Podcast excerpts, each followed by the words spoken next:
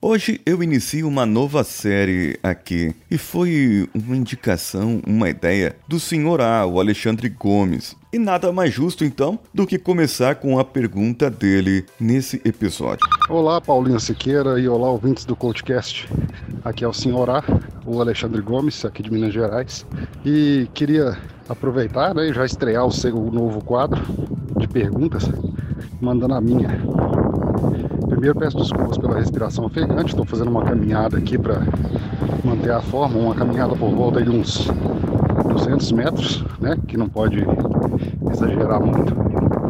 E por isso esse, esse cansaço. Mas vamos à pergunta. A questão é o seguinte, eu estou trabalhando numa empresa onde por parte da administração e, e dos líderes existe sempre, um, existe sempre uma promessa de crescimento que se você se dedicar e focar e estudar os processos da empresa, você está com uma condição de crescimento eminente. Eminente entre aspas. Por outro lado, existe um quadro de pessoas, inclusive antigas, que não acreditam nesse crescimento e nem nessa, nessa prerrogativa lá da empresa.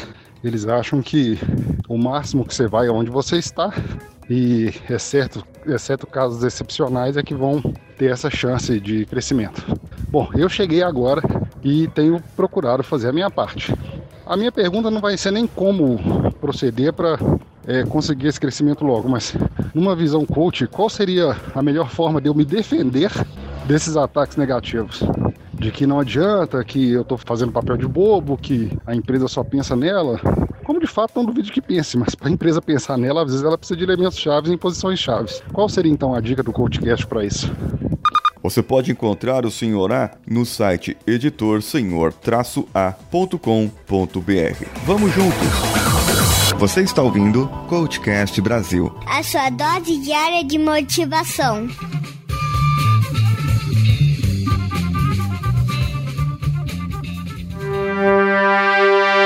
Olha só, senhora, eu já passei por situação semelhante a essa e já vi muita gente passando por essa situação. Isso acontece muito também em empresas do ramo público, onde quando você, um recém-formado e recém-concursado, acaba de passar e você enxerga inúmeras possibilidades para poder ajudar, para poder melhorar, para poder não necessariamente crescer e ser promovido, mas exatamente para poder fazer algo de diferente naquela naquela empresa e eu vi em uma dessas empresas públicas engenheiros comprometidos com isso, querendo fazer a diferença, querendo economizar, querendo melhorar os processos, melhorar as coisas. E quando chega num camarada mais velho lá, o camarada fala: Não, isso aí é só fogo de palha. Isso aí não vai acontecer não. Isso aí, ó, não dá certo não.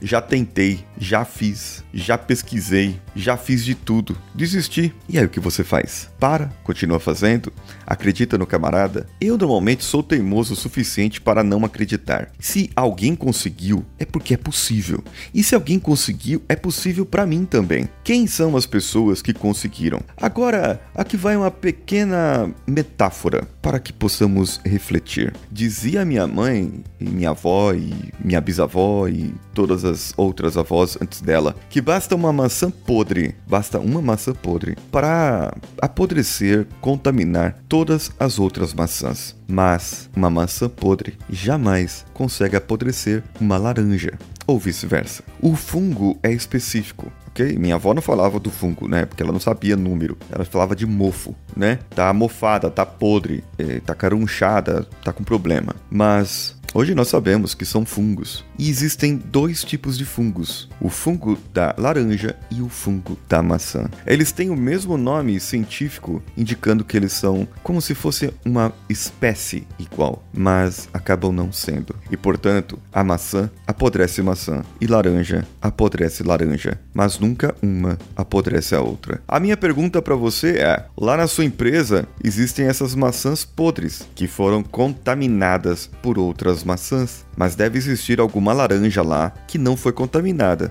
e está totalmente limpa e totalmente nova. Agora, qual das duas é você? A laranja ou a maçã? Se você for a maçã, você cedo ou tarde irá se contaminar e irá apodrecer e sossegar como as outras pessoas estão, digamos que sossegadas. E você estará da mesma maneira. Agora, se você for a laranja, você irá perseguir o seu objetivo. Uma das maneiras para se sair dessa situação, ou para se lidar com essa situação, porque é uma situação realmente desafiadora, mas uma das maneiras é, primeiro, você traçar um objetivo para o que você quer ali dentro daquela empresa. Acerca do seu trabalho, você quer crescer na empresa? Quer estar num outro cargo daqui a um, dois anos, três anos? Ótimo! Trace esse objetivo. Deixe isso claro da melhor maneira possível para você. Escreva mesmo. Sim, escreva, coloque no papel. E dentro desse seu objetivo, especifique todos os ganhos que você teria conquistando essa vaga, conquistando especificamente essa vaga dentro dessa empresa. E coloque todas as perdas que você teria conquistando essa vaga. Sim, pode haver perdas. Perdas no seu, seu lado emocional, perdas no seu lado de bem-estar uh, e outras perdas que podem existir pelo caminho. Mas existirão ganhos também. E você tem que saber compensar e saber se esses ganhos serão maiores do que as suas perdas. Feito isso, trace uma estratégia, ou seja, de que forma o seu trabalho poderia ser executado da melhor maneira possível para que impactasse nos resultados positivos da sua empresa. De que forma você poderia contribuir para que isso acontecesse e mais, mostrar que você fez. Muitas pessoas acabam entrando no comodismo, acabam entrando na zona de conforto, ficando tranquilas, relax, porque ali tá bom para elas. O salário está bom, elas têm segurança, ninguém é mandado embora e, sei lá, as pessoas têm estabilidade nessa empresa, pelo que eu pude entender. Então, será que não é uma hora de você ver uma oportunidade nesse caso? Se tantas pessoas estão tranquilas aí, talvez quando surgir uma oportunidade de uma vaga, quem que eles vão procurar? Aqueles que estão menos tranquilos. Aquele que procurou melhorar, aquele que quis melhorar, aquele que mostrou que melhorou, aquele que mostrou um resultado, um empenho. Só que isso pode não acontecer agora, pode não acontecer depois, pode ser daqui a um ano ou dois. Olha, até rimou. Mas continue demonstrando com o mesmo afinco. Não deixe isso esfriar, procure sempre renovar esses seus objetivos na sua vida. E pode ser que aconteça alguma coisa com você. Pode ser que você descubra depois que a empresa mentiu e que disse que havia oportunidades de, de crescimento e na verdade não existe. Isso também pode acontecer na maioria das empresas. E aí, o que você faz? A empresa te prometeu algo e ela não está cumprindo esse algo. Tirando a parte que eu falei agora, você pode olhar para a empresa e para os colaboradores, para os seus colegas de trabalho e trace um perfil deles. Veja quem são as pessoas que estão lá e comece a analisar friamente os pontos fortes e fracos de cada um. E de repente você vai descobrir que as pessoas estão ali apenas porque elas têm medo de que descubram os seus pontos fracos em outro cargo. Então elas querem a tranquilidade. O valor dessas pessoas é a tranquilidade, a estabilidade. Elas não querem problema, elas não querem saber daquilo e têm crenças limitantes muito fortes para essas pessoas. Um outro conselho, uma outra dica: a partir de janeiro eu estarei trabalhando só como coach, ou seja, dedicado 100% a isso.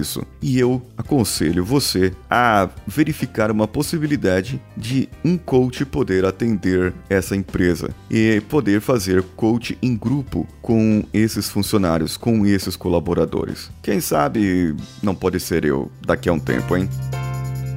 Então, o que você achou do episódio de hoje? Respondendo a pergunta aqui do Sr. A, e você pode também ter a sua pergunta respondida. Vá lá no grupo do Coachcast no Facebook, facebook.com/groups coachcastbr ou diretamente pelo meu Telegram, t.me coachcastbr. Mande o seu áudio para mim e eu responderei a sua pergunta na semana que vem. Eu sou Paulinho Siqueira, um abraço a todos e vamos juntos.